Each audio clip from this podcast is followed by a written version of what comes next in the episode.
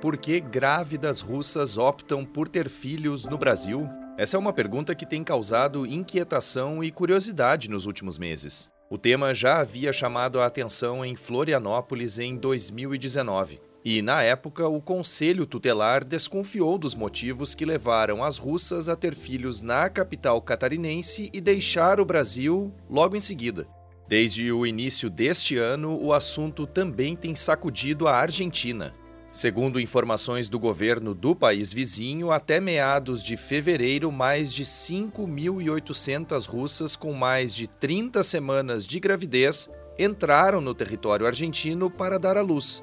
Devido a isso, a Polícia Federal Argentina abriu uma investigação para apurar se há fraudes praticadas por uma empresa que agencia mulheres russas para terem filhos no país. Mas afinal, por que gestantes russas estão tendo filhos em outros países, a exemplo do Brasil?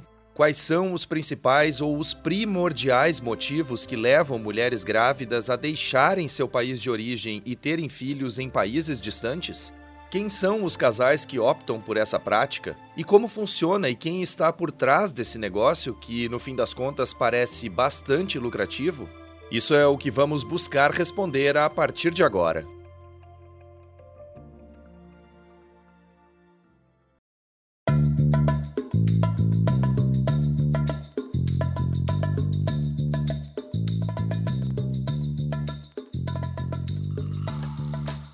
Está no ar o DW Revista, o podcast semanal da DW em que damos contexto ao noticiário.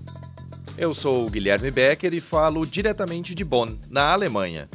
Nesta edição, vamos debater um caso que vem chamando a atenção no Brasil e também na Argentina. Casais russos que saem do seu país de origem para ter filhos na América do Sul. O que tem causado essa prática, que tem sido chamada de turismo de parto? Por que um grande contingente de gestantes russas vão para Florianópolis?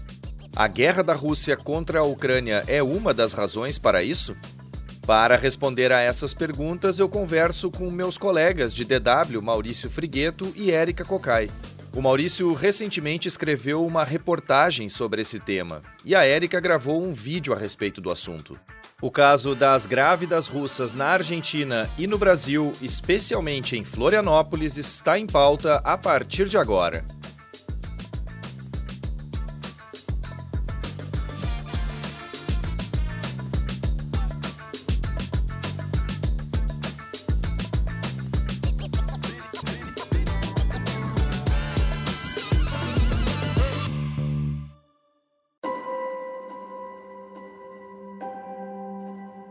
Até o fim de março, 38 bebês de pais russos haviam nascido neste ano em Florianópolis. A capital de Santa Catarina tornou-se o principal destino brasileiro para o chamado turismo de parto de famílias russas. Mas, como eu disse na abertura desta edição do DW Revista, essa prática não é necessariamente uma novidade, embora tenha aumentado muito no último ano. Em 2019, por exemplo, o Conselho Tutelar desconfiou das razões que estavam levando gestantes russas ao Brasil, principalmente a Florianópolis, e deixando o país logo em seguida. Um recém-nascido chegou a ser retirado dos pais e foi levado para um abrigo, onde permaneceu por 12 dias. Na época, a Polícia Federal Brasileira abriu uma investigação. Nos arquivos do Ministério Público Federal, no entanto, um ofício informa que a investigação apontou, aspas, a inexistência de irregularidades migratórias. Sobre os casos mais recentes, a Polícia Federal não se manifestou.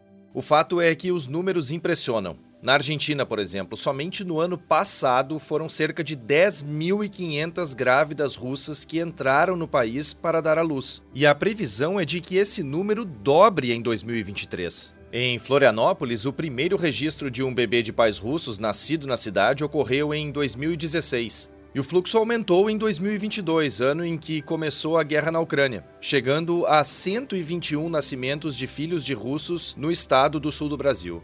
Num primeiro momento, até parece um número pequeno, mas se comparado a outras cidades brasileiras, há uma clara preferência por Florianópolis. Como eu disse há pouco, somente em 2023 foram 38 bebês de pais russos que nasceram na capital catarinense. No Rio de Janeiro nasceram 12 e somente outros cinco nasceram em outras cinco cidades. No caso, em Campina Grande, Curitiba, Manaus, Niterói e Nova Friburgo. Maurício, recentemente você fez uma reportagem sobre o caso das grávidas russas que tem dado à luz em Florianópolis. Conta pra gente como foi o contato com essas famílias russas e as tuas impressões sobre o tema depois de conversar com esses pais. E de que forma a guerra influenciou o fluxo migratório desses casais. Então, essa reportagem uh, começou depois que teve bastante repercussão o caso da Argentina. E eu já estava acompanhando o assunto, já me interessava bastante por esse assunto. Eu tentei conversar com várias mulheres da Rússia que estiveram aqui em Florianópolis e muitas, muitas delas não quiseram conversar ou simplesmente me ignoraram ou disseram que não tinham interesse em conversar. E eu acho que é uma característica de muitas, muitos russos que vêm para cá, eles são mais fechados. Essa, essa foi uma impressão que eu tive. O principal motivo para o turismo de parto em geral e mesmo para as russas, as famílias russas que vêm para Florianópolis para ter parto, é o passaporte. Ele, o passaporte do Brasil, ele abre muito mais fronteiras que o passaporte russo. Outra dúvida que nós tínhamos é até que ponto a guerra uh, da Rússia contra a Ucrânia influenciou a vinda de russas, famílias russas para cá. Uh, das as duas famílias que eu conversei, uma disse que não tinha uh, nada, não tinha nenhuma relação, e a outra sim. O, disseram que um, um dos, a guerra contra a Ucrânia reforçou a vinda deles, o desejo de eles virem para Florianópolis, de eles virem para o Brasil, porque haveria um risco do pai de família ser chamado para lutar na guerra. Pelo que eu entendi, pelo que eles me falaram, qualquer pessoa numa certa idade pode ser chamado para lutar a guerra. Não quer dizer que ela vá ser chamada, mas é um risco. Então, assim, eles já tinham o desejo de vir para cá e com a guerra reforçou o desejo de eles virem para cá. Pois é, Maurício, eu exemplifiquei há pouco na abertura dessa edição do podcast que há uma clara preferência por Florianópolis em detrimento de outras cidades brasileiras, né? Reforçando o número de 2022, por exemplo, é, no ano passado foram 121 partos de russas na capital de Santa Catarina, o que é, de fato, um número muito expressivo se comparado aos somente 12 nascimentos ocorridos no Rio de Janeiro, que é uma cidade muito maior, por exemplo. Né? E aí eu te pergunto, por que Florianópolis? Então, essa é uma curiosidade que eu já tinha, né? Por que Florianópolis? Eu já tinha visto algumas matérias que citavam Florianópolis como um dos destinos de partos para famílias russas. Mas eu acho que um dos aspectos principais dessa matéria que eu fiz foi encontrar dados que mostravam que Florianópolis não é um dos principais, mas é o principal destino de turismo de parto de famílias russas. E por que eles vinham para cá? Eu acho que assim, ó, primeiro é pela qualidade de vida. Uh, os entrevistados falaram que a cidade é pequena em comparação com as grandes cidades da Rússia, ou mesmo as grandes cidades do Brasil. Ela é segura, é uma capital, tem universidade, tem uma natureza bastante exuberante. Então, tudo isso fez com que Florianópolis se tornasse um destino. Outro fator é o parto, digamos assim, há uma cultura do parto humanizado aqui em Florianópolis bastante forte tanto nos hospitais públicos, principalmente no hospital universitário, que é uma referência, mas há muitas equipes formadas por enfermeiras, principalmente, mas médicos também, que atendem ou em hospitais privados ou em domicílio e tem um parto bastante humanizado. O que, que seria esse parto humanizado?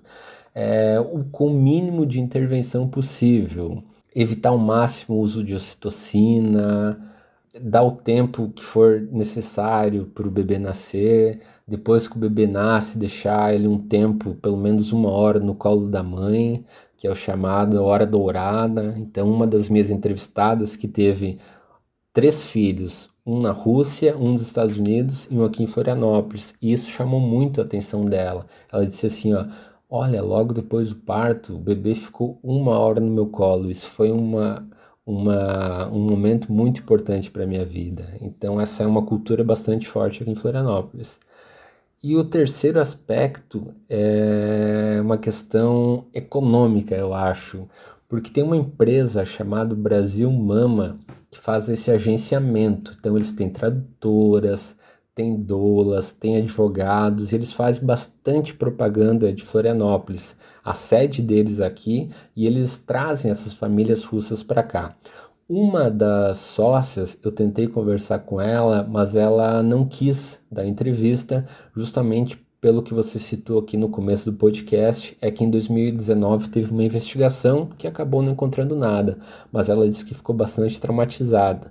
Numa conversa rápida, ela disse assim: ó, olha, foi eu que comecei o, esse negócio, depois muitas outras empresas surgiram. Então, assim, no Instagram principalmente e no Telegram, aliás, sobretudo no Telegram, há muitas empresas oferecendo esse serviço ou pessoas que vieram para cá ficam fazendo propaganda de Florianópolis. Então, esse é um fator muito importante. Essas empresas que têm sede aqui em Florianópolis e vão trazendo outras famílias russas para ter o parto aqui. Bom, Maurício, saindo do Brasil agora e indo para a Argentina, lá também teve casos de russas já com a gestação avançada tentando entrar no país como turistas, na tentativa de terem o filho no país vizinho, né? E algumas foram enviadas de volta para a Rússia, já que a Argentina exige um visto especial para mulheres estrangeiras fazerem o parto no país. Como é que funciona isso no Brasil? E casos semelhantes a esses também ocorreram no Brasil? Guilherme, aqui no Brasil, até onde eu apurei, não é necessário nenhum tipo de autorização especial para uma mulher vir e fazer o parto. O que é necessário depois para todos os membros da família é uma autorização de residência. E os dados do Registro Nacional Migratório da Polícia Federal mostram também que Florianópolis é o local onde é mais pedido de autorização de residência para os russos no Brasil. Logo depois vem uma categoria chamada não especificado, depois Rio de Janeiro e São Paulo. Bom, depois de todas essas informações repassadas pelo Maurício, eu converso agora com a Érica Cocai, que é editora da DW em Berlim e que recentemente fez um vídeo sobre o tema das grávidas russas no Brasil. Érica, a gente já falou aqui sobre uma série de motivos que levam as russas a irem ao Brasil para ter filhos, né? E um dos principais é justamente a obtenção de um passaporte sul-americano. A exemplo do argentino ou do brasileiro que não precisam de visto para entrar na Europa. Isso, Guilherme. O passaporte da América do Sul, seja o argentino ou brasileiro, ele é bem mais aceito do que o russo. Isso quer dizer que com o passaporte brasileiro é possível entrar em mais países do que com o passaporte russo. Só para ter uma ideia, o passaporte brasileiro é o 21º mais poderoso do mundo. Esse número é de um ranking que chama Henley Passport Index. É uma classificação feita com base nos lugares em que cidadãos de um país podem entrar sem precisar de visto. O passaporte russo está na posição 51 desse ranking. Enquanto o passaporte brasileiro dá acesso a 170 países e o argentino a 171, o russo, em comparação, dá acesso a 118 países. Uma diferença grande. Significa que cidadãos brasileiros podem entrar sem visto em mais de 50 países onde os russos não podem. E com a guerra na Ucrânia, ficou mais difícil para os cidadãos russos entrarem na Europa, né? Vários voos foram cancelados, muitos países não aceitam mais cartões de bancos russos. Aí tem outro detalhe: além dos russos não precisarem de visto para entrar no Brasil, os filhos deles que nascem no Brasil já são automaticamente brasileiros. Isso é por causa do critério de cidadania que chama jus solis, que é o direito ao solo. Ou seja, se um bebê nasceu em território brasileiro, ele é cidadão do país. É diferente da Alemanha, por exemplo, onde a lei é jus sanguinis, o direito de sangue. Você só é alemão se o seu pai ou sua mãe forem alemães, mesmo tendo nascido na Alemanha. Daí, depois de um ano, os pais estrangeiros do bebê brasileiro também podem se naturalizar brasileiros.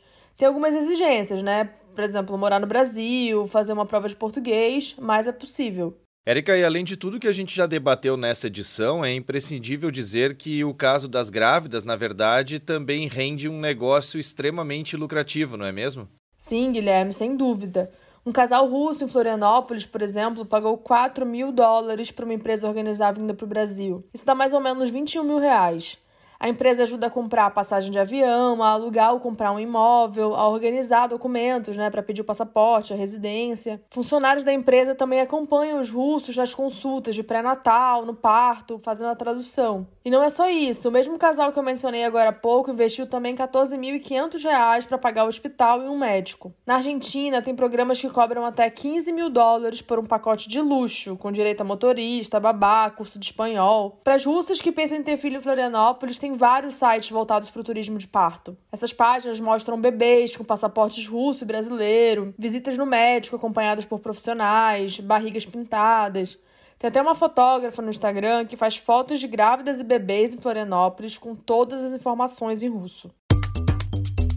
Bom, muito obrigado então à Érica e também ao Maurício por essa série de informações compartilhadas nesta edição do DW Revista.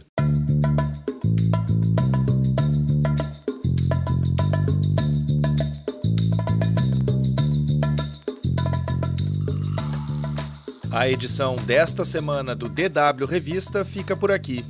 Mais conteúdos você encontra no nosso site. Acesse dw.com/brasil. Não deixe de acessar o canal da DW Brasil no YouTube. Lá tem explainers, reportagens e também vídeos curtos sobre diversos assuntos. A exemplo de dois que falam justamente das grávidas russas que têm se mudado para a Argentina e para o Brasil. DW Revista é uma produção da DW, em Bonn, na Alemanha. A produção, apresentação e edição técnica são minhas, Guilherme Becker, com o apoio de Maurício Frigueto e Érica Cocai, que você também ouviu durante o programa. Edição Fernando Caulite. Coordenação Rafael Rafael Plezan. O DW Revista volta na sexta-feira que vem. Obrigado por acompanhar a gente e um bom final de semana.